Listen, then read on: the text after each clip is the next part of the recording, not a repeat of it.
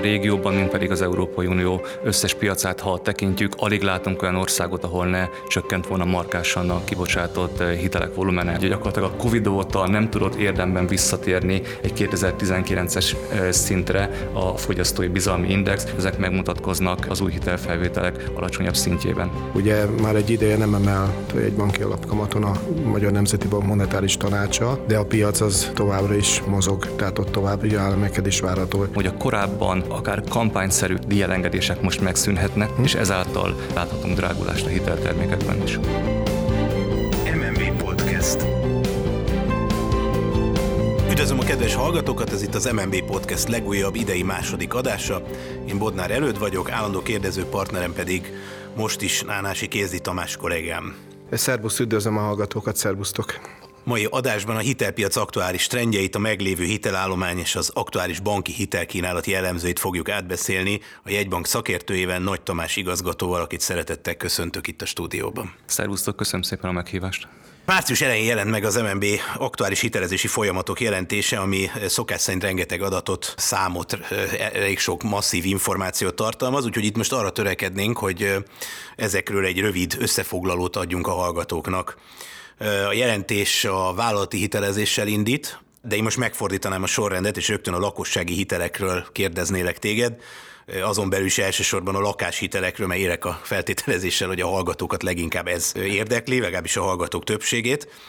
Januárban egy történelmi lassulást vizionáltak a prognózisok az új hitelek kiadása tekintetében. Hogy alakult ez végül is így márciusig? Hát összességében úgy látjuk, hogy 22-ben, 22 fél évtől már megindult egyfajta lassulása az új hitelkihelyezésekben, ezen keresztül a hitel dinamika is érdemben lecsökkent a korábban látott két szemjegyű Ugye sokszor hangoztattuk, Európa bajnok hiteldinamika lelassult az év végére egy számjegyűvé, 6%-ra lassult az éves hiteldinamika év végére, és januárban ez még egy picit tovább lassult, tehát 6% alatt 5,7%-os éves hiteldinamikát látunk. Ezen lassuló trendet egyébként már a korábbi a jelentéseikben így a stabilitás jelentés, inflációs jelentés már előrevetítettük, tehát számunkra ez nem meglepetés. Egyébként valahol 2-3 százalék körül lehet az éves hiteldinamikának a, a mélypontja, tehát az év előttünk álló hónapjaiban, negyedéveiben valószínűleg ez a hiteldinamika tovább fog ö, csökkenni, és ez ugye meglátszott a hitel kihelyezésekben is, ahogy említetted is. Ugye itt a leginkább meghatározó termék valóban a, a lakáshitel, itt folyamatosan az év második tavalyi év második felétől hónapról hónapra 30-40 százalékos visszaesés láttunk a friss hitelkihelyezésekben, az előző évvel összehasonlítva, és valóban az idei év év elejére már ilyen 60 százalékos év per év csökkenésre érkezett meg. Itt egyből egyébként hozzá is tenném, hiszen az egyik húzó termék még a lakáshiteleken belül is, ha visszaemlékszünk, a zöld otthon program volt, amely tavaly ilyenkor éppen csúcsra lett járatva a hitelszerződések megkötése tekintetében. Tehát egy nagyon magas bázisról látunk most egy viszonylag éles visszaesést, de hogyha ezt, ezt a bázis hatást is úgymond figyelmen kívül hagyjuk, akkor is egyértelműen látszik már a lassulás az új hitelkihelyezésekben. De ez nem magyar sajátosság, ha jól láttam a számok Egyáltalán alapján. nem, egyáltalán nem. Úgy a régióban, mint pedig az Európai Unió összes piac piacát, ha tekintjük, alig látunk olyan országot, ahol ne csökkent volna markásan a kibocsátott eh, hitelek volumene, ezzel pedig a, a hiteldinamika. Összességében négy olyan országot találunk az Európai Unióban, ahol még nem eh, váltott eh, mérséklődésbe a, a hitelkihelyezés, tehát legtúlnyomó többségében már a, a, a magasabb kamatkörnyezet, a bizonytalanabb gazdasági kilátások már éreztetik hatásukat az új hitelkihelyezések tekintetében.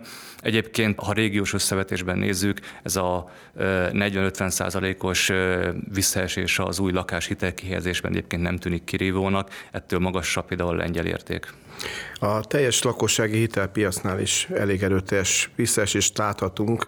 Különösen, hogyha a tavalyi negyedik negyedévi adatot nézzük, ugye mínusz 34 százalék, hogyha ő jegyeztem fel a szükséges adatot, tehát hogy nem csak a lakáshiteleknél ugyanez a trend, hanem más lakossági hitelpiaci termékeknél is gyorsuló lassulást tapasztalhatunk? Igen, általánosságban elmondható, hogy ha a főbb terméktípusokat nézzük, ugye az említett lakáshiteleken túl, ha a fedezetlen hiteleket nézzük, és ezen belül az egyik legfontosabb termék ugye a személyi hiteleknek a kibocsátása, ez például 18 kal esett vissza a negyedik negyedévben, de Ha egy kulcsterméket mégis kiemelünk, ez pedig a babaváró hiteleknek a, a, az alakulása, itt egy szinte egyedi tényező miatt még egy gyorsulást is láttunk az utolsó uh-huh. negyedévben. Ugye itt nagyon régóta lehetett tudni, hogy a, a programnak volt egy meghatározott ö, ö, időpontja, amikor ez kivezetésre kerül, ugye ez a tavalyi év vége volt, és Igen. ez nagyon sokáig, ha nem is bizonytalanságba tartotta a lakosságot, de mindenki azzal számolt, hogy ez a program a bejelentéseknek megfelelően tavaly év végén kifut. Ezért volt egy utolsó roham, egy utolsónak tűnő roham decemberben, aminek köszönhetően a korábbi hetek, hónapok kihelyezéseinek a dupláját láttuk az év utolsó heteiben.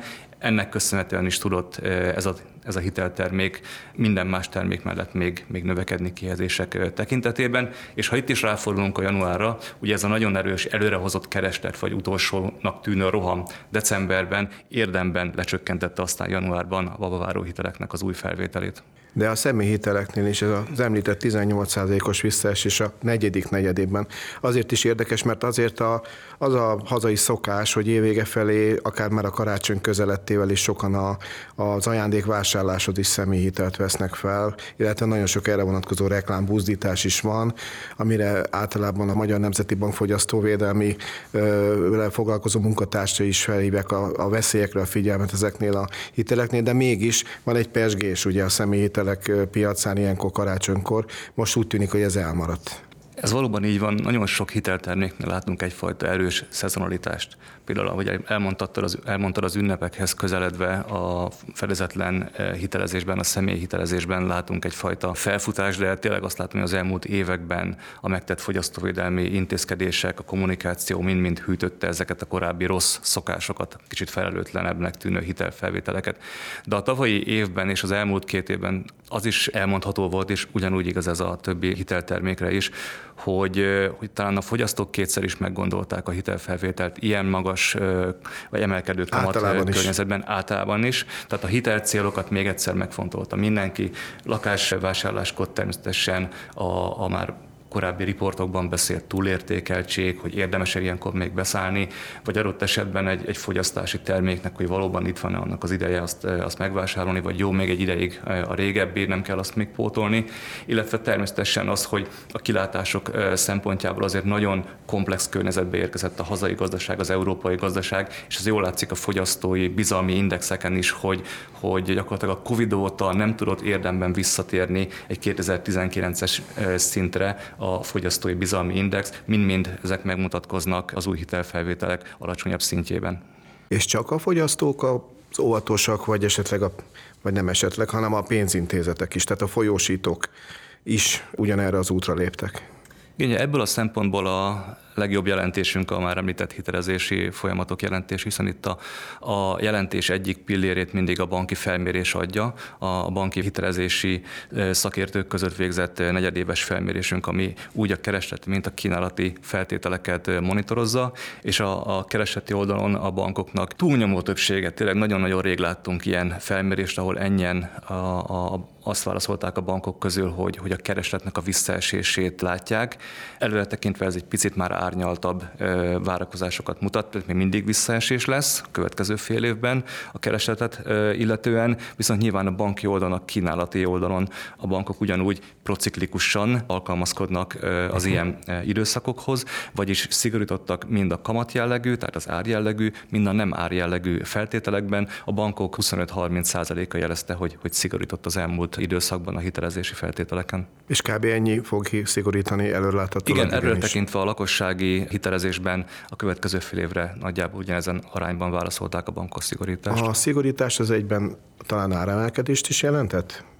Mennyire várható a, a, hitelek, ter, a hitelek árazásának a az emelkedése. Igen, én is, bocsánat, az előbb arra Igen. akartam kitérni, hogy azért itt a, a, az aktuális hitelállománynak az alakulásában az nem egy mellékes tényező, hogy, a, hogy éppen milyen hitelkínálat van, mert a, ugye az általánosan nemzetközi szinten magas most az infláció, és azt, azt, azt látható, hogy a, az a megemelkedő kamatkörnyezet, ami az infláció hatására emelkedik, ez több országban is már begyűrűzött a lakossági hitelkamatokba. Viszont az én kérdésem még pluszban a Tamás kérdéséhez az lenne, hogy az egy ilyen általános igazság szokott lenni, hogy a monetáris kondíciók átgyűrűzés ez egy hosszabb időt vesz igénybe, akkor ilyen szempontból megközelítve ez azt jelenti, hogy még további emelkedés várható?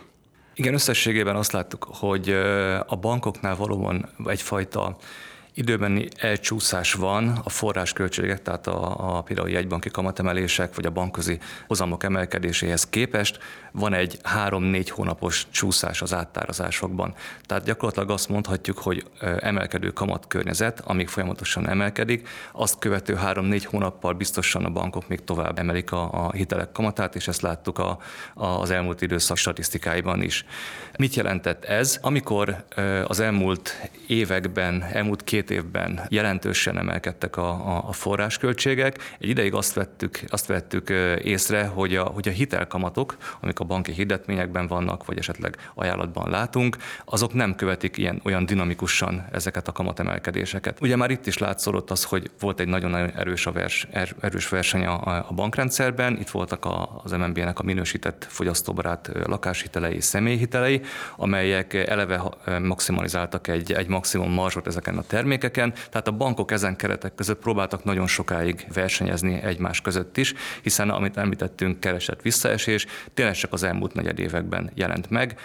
Az elmúlt két évet, ha tekintjük, viszonylag sokáig fennmaradt a, a, a kereset, amit a bankok nagyon erős versenyben próbáltak úgy kiszolgálni, hogy a saját marsaikat próbálták egyre inkább összeszorítani, vagyis nem, reagál, nem lereagálni teljes egészében a forrásköltségeiknek az emelkedését.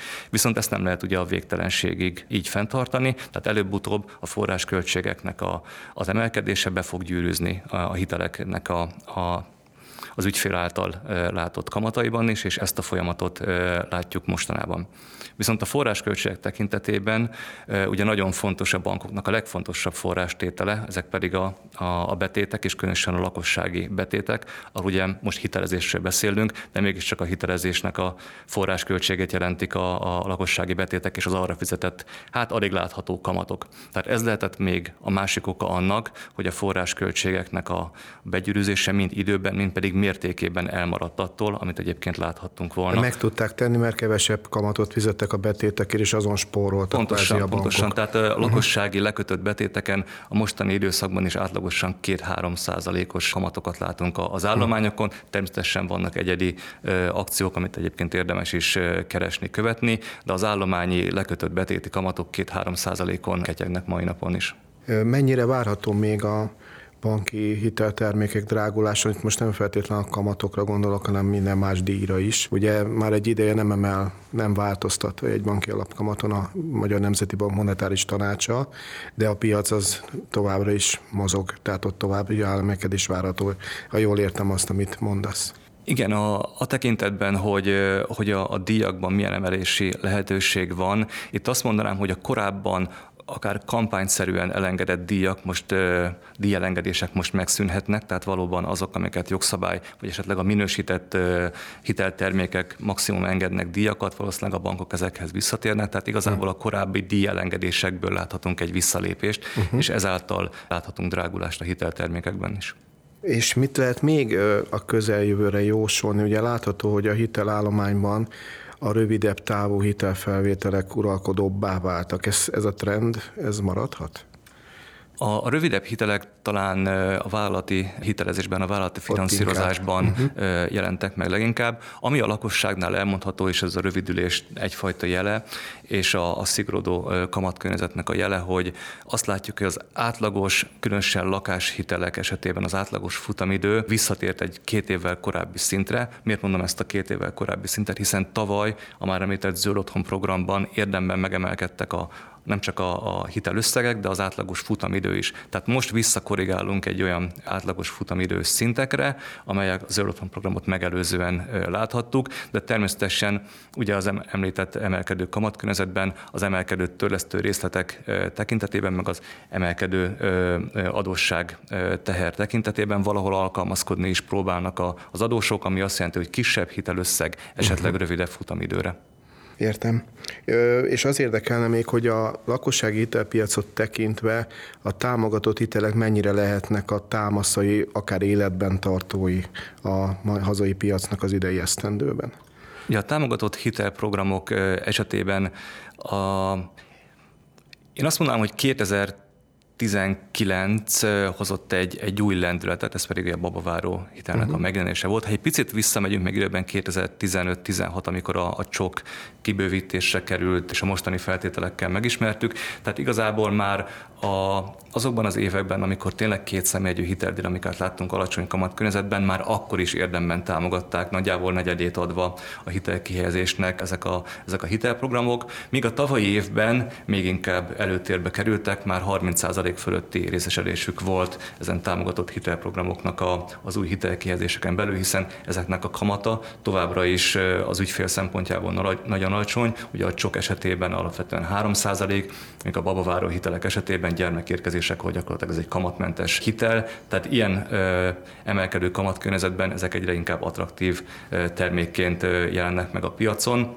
és valóban támaszt is jelentettek a tavalyi évben is nem tudom, van... Még az idei évre az jutott eszembe előtt, hogy a második fél évre ugye az előrejelzések élesen csökkenő, tehát nagyobb mértékben csökkenő inflációt jósolnak, és a, mondjuk a jelenlegi élelmiszer árverseny, ami a boltokban zajlik, az már azt vetíti előre, hogy ez még akár gyakorlattá is válhat, tehát hogy meg is valósulhat. Ez biztos kihatással lehet majd a második félévi, második félévi hitelpiaci trendekre is.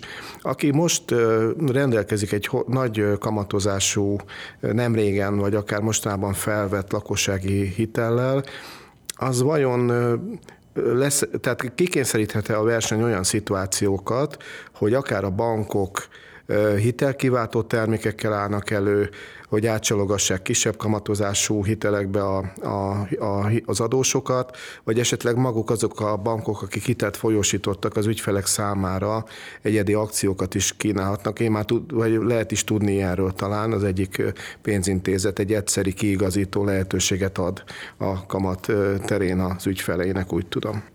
Igen, ugye említettem, hogy nagyon nagy volt a verseny az elmúlt években, de az igazi verseny, a termékfejlesztés, a, a, az új ügyfelekért, az új volumenekért való harc ugye akkor, akkor válik még erősebbé, amikor, amikor, amikor a, a, az új ügyfelekért valóban meg kell harcolni, valami új uh, novumot kell a, a piacra hozni, és ugye a mostani uh, kamatkörnyezetben, ahogy említetted is, most egyébként nagyon helyesen továbbra is fix hitelt uh-huh. felvenni, azt is jelentheti, hogy valaki hosszú időre ezen magasabb kamatszinttel beragad, Így akár van. egy lakáshitel esetében 10-15-20 évre. És valóban az egyik pénzintézet már meg is jelent a tavalyi év végén egy újítással, ahol próbálja ezt a kockázatot, tehát az ügyfél prudens döntését segítve, de mégis azt a lehetőséget megteremtve, hogy, hogy a következő években, hogyha megérkezünk egy alacsonyabb kamatkörnyezetbe, akkor az ügyfél egyszeri lehetőséget biztosítva neki választhasson, hogy egy szerződés módosítással az ő ügyleti kamatát megváltoztathassa, véletlenül lefelé, és akkor a, a hitelének a második részében már egy alacsonyabb kamatkörnyezetben alacsonyabb törlesztőrészleteket fizethessen. De elképzelhető az, hogy a második fél évben hitelkiváltó hitelek fokozzák a versenyt a piacon a bankok között. Így van, ez is elképzelhető természetesen a meglévő állománynak a, az úgy, úgymond refinanszírozására megjelenhetnek, ismét csak a verseny generálva hitelkiváltó termékek, de én azt gondolom, hogy itt egy kicsit még ezekre várni kell, hiszen a mostani kamat környezetben, hogy említettünk, hogy mikor árazzák be a bankok a, a korábbi időszak forrásköltségemelkedéseit, tehát mostani időszakban érhet fel csúcsára gyakorlatilag a piaci alapú hitel, tehát mostani körülmények között a mai napon nehéz ki kínálni egy olyan hmm. refinanszírozási hitelkiváltás, hitelkiváltó hitelt egy ügyfélnek, amivel jobban jár mondjuk két-három évvel ezelőtt egy alacsony kamatkörnyezetben felvett hitel kondíciójával összehasonlítva. Én áttérnék a vállalati hitelezésre. Ugye itt a hazai vállalatok bankokkal szembe fennálló tartozása az jelentős mértékben megnövekedett 2021-ben, amikor a koronavírus hatásait enyhítendő beindultak a kormányzati és jegybanki programok, ugye a növekedési hitelprogram, növekedési kötvényprogram, és ez 2022-re, ugye az olvasható ki az adatokból, hogy ez eléggé visszaesett, vagy hát jelentősen mérséklődött, viszont a magyar vállalati hitelállomány az még mindig uniós összevetésben még így is az egyik legnagyobb mértékben növekedett 2022 második felére. Ez minek köszönhető vajon? Igen, hát Akkor maradva egy kicsit a számoknál, hiszen említetted, hogy rengeteg számot tartalmaz a jelentés, mit is jelentett ez a tavalyi évben a vállalati hiteldinamikában, továbbra is két szemjegyű, 14%-os hiteldinamikát láttunk, ami Európai Uniós összevetésben a negyedik legmagasabb érték volt, és ezen belül is, hogyha, hogyha a KKV-kat nézzük, az ő esetükben is a támogatott hitelprogramoknak köszönhetően 13%-os volt a, a hiteldinamika. De akkor ez továbbra is alapvetően a támogatott programoknak köszönhető. Érdemes ketté választani mind a KKV-kat, mind pedig a, a, az egyéb, leginkább nagyvállalati ügyleteket, hiszen számos egyedi tételt láttunk, és akkor most a nagyvállalatokkal kezdeném, ami a mi esetünkben azt mondja, hogy tehát 5 milliárd feletti finanszírozás, tehát nagy ügyleteknek a, a szerepe a tavalyi évben meghatározó volt.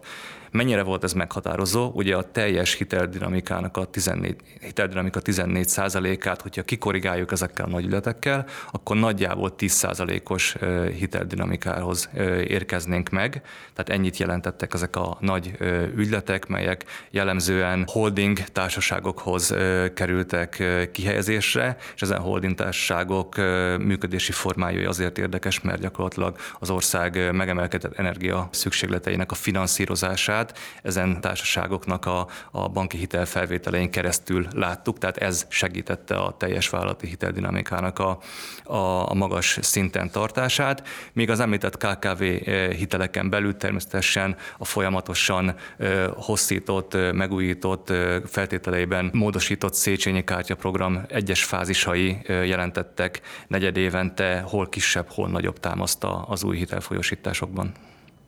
Éppen ez a kérdés is, hogy, hogy az állami stimulusok megmaradása, vagy új, új programok hirdetése, akár a Széchenyi Kártya Max programot, vagy az Exim Banknak a, a Baros Gábor hitelprogramon belüli új konstrukcióit említjük.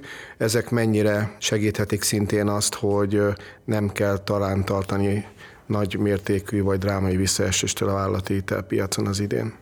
Ugye alapvetően már látszik, hogy ezek a programok, ezek a meghosszabbított programok nagyon nagy keresletet találtak a piacon. Ugye a, csak ha friss bejelentéseknél vagy a friss híreknél maradunk, ugye februárban indult el a, a Baros Gábor hitelprogram, majd február végén már lehetett látni, hogy legalábbis a forgóeszköz hitel keret az, az kiismerült, és március elején a kormányzat már be is jelentette, hogy ráemel a, a korábbi 700 milliárdos hitelprogramra újabb 300 milliárd forintot, tehát 1000 milliárd forintos hitelprogramról beszélhetünk most már a Baros Gábor hitelprogramban, és ugye láttuk azt is, beszéltünk is röviden már a lakáshitelezésnél arról, hogy a rövid távú hitelek, ugye a vállalatok esetében forgóeszközök iránti kereslet érdemben emelkedett már a tavalyi évben is, és ez vélhetően további keresletet fog generálni, nyilván kedvezőbb kamat kondíciók mellett elérhető támogatott hitelprogramok iránt is. Tehát a tekintetben marad egy kettősség a vállalati hitelezésben, hogy a beruházási célú hosszú futamidő hitelek iránt a bizonytalan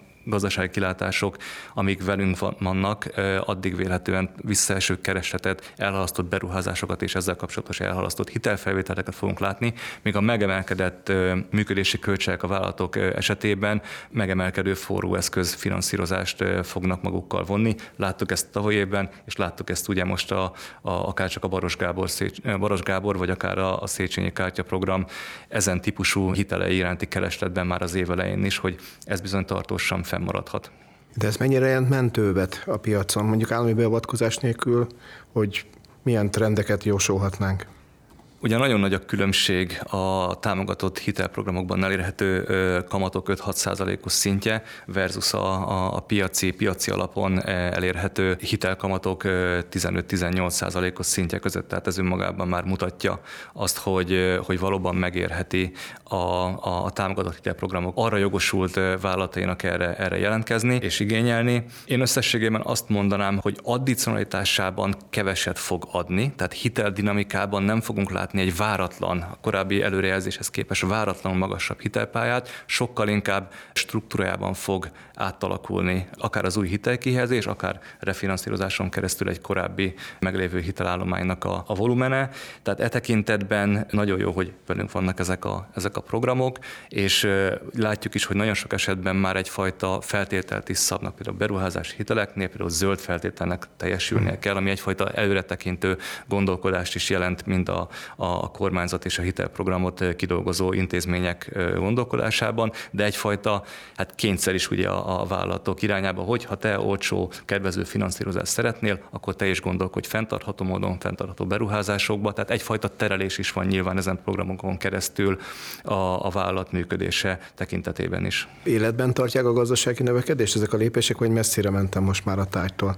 Ugye mindenki előtt felsejlik a, a 2008 után főleg Magyarországon hosszú évekig látott credit crunchnak a, a lehetőség, uh-huh. és, és e, nagyon gyorsan eljutunk mindig oda, hogy akkor fellapozzuk ezeket a, a, az éveket a, a banki történelemkönyvben. Nincs Amikor még a hitelkiszáradás Pontosan a hitelkiszáradás része. Tehát van egyfajta ilyen legrosszabb szenárió nyilván, akit mindenki, amit mindenki el szeretne kerülni, viszont mindig érdemes ilyenkor azonnal mellé tenni, hogy mi határozza meg a banki hitelképességet, illetve a hitelezési hajlandóságot, és itt látunk egy nagyon éles különbséget. Tehát a 2008 és 13 között, mikor elindult az NHP, uh-huh. ugye alapvetően hitelezési képességbeli problémái voltak a bankrendszernek. Na ez most nincsen velünk. És hogyha megnézzük a hitelezési felmérésben a banki válaszokat, hogy miért szigorítanak, miért válnak prudensebbé, óvatosabbá az új hitelkihelyezéseknél, akkor nagyon sok esetben a külső körülményekre mutatnak rá, gyengébb kereslet, bizonytalanabb általános gazdasági helyzet,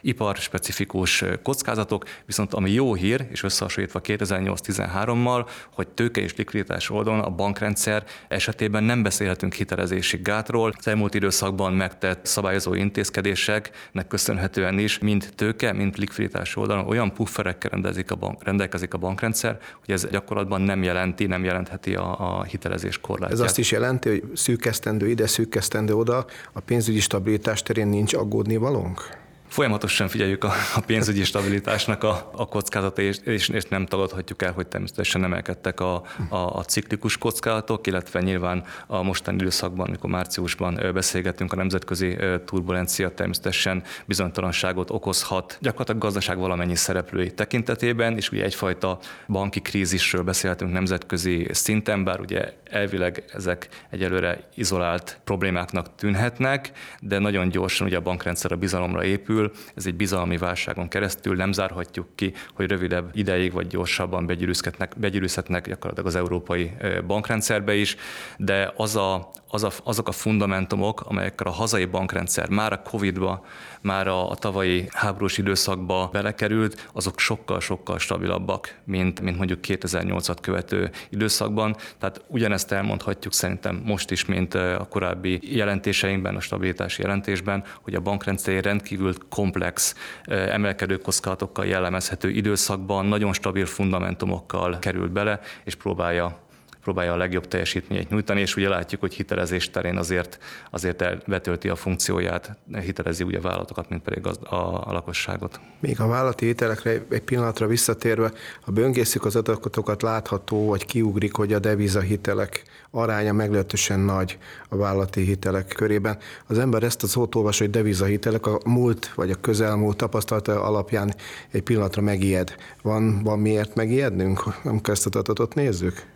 Ez a jelenség nekünk is feltűnt, valahol vártuk is egyébként, hiszen az elmúlt két-három év, és amit már említettetek is, hogy a hitelprogramokkal megtámogatott időszakban elszoktunk attól, hogy valóban deviza hiteleket lássunk, hiszen forintban is, az egyébként is alacsony kamatkörnyezetben még kiegészítve támogatott hitelprogramokkal legyen az az NHP vagy, a, vagy az SKP, tehát nyilván a vállalatok nagy része forintban alacsony kamat mellett a lehető legkisebb kockázatot vállalva adósodott el, de hogyha egy picit visszább tekintünk a történelemben, és nem feltétlenül a 2008 időszakát kell itt figyelemmel venni, hanem a vállalati hitelezésben mondjuk egy 18, 17, 16, uh-huh. egy, egy ilyen időszakot tekintünk, akkor ott nyilván magasabb volt már a devizahitelek aránya is, ami valahol a vállalati hitelezésnek, a vállalati működésnek, ugye egy kisnyitott ország vagyunk, nagyon erősen külkereskedelmi tevékenységben, erős exportképes vállalatokkal,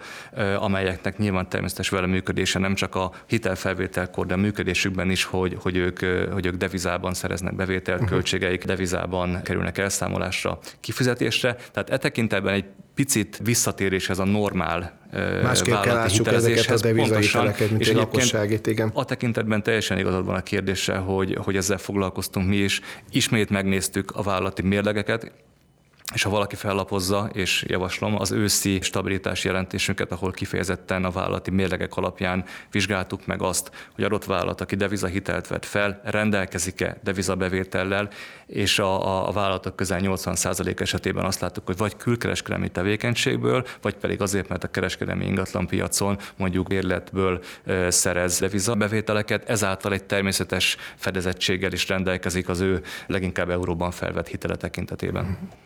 Hát én még egy utolsó kérdésnél arra térnék ki, hogy ugye az előbb azt megállapítottuk, hogy a hitelintézetek a bankrendszer stabilnak tekinthető. Magyarországon mi a helyzet a másik oldallal, hogy arra van-e rálátásunk, hogy a nem fizető hitelekben állt be valamilyen változás az elmúlt egy évben? Ja, nagyon izgalmas időszak volt, a, és egy picit megint visszamennék. Az, egy, az elmúlt egy év izgalmas volt, csak meg meg megkezdeném a történet onnan, hogy, hogy 2000 2020-ban, 2020 márciusában egy eddig nem látott válságintézkedéssel a hazai bankrendszer is, illetve a, a jegybank és a kormány döntés alapján a hazai bankrendszer is egy olyan intézkedéssel állt az adósok elé, ami korábban nem volt, ez pedig a moratórium volt. Először egy teljesen általános, gyakorlatilag minden lakosság és vállalati hitelre érvényes moratórium került bevezetésre, és ennek különböző szakaszai, összesen négy szakaszában szűkítve lett, végül pedig egészen célzott moratóriumként lett ennek vége. Egyébként pont a tavalyi év végével.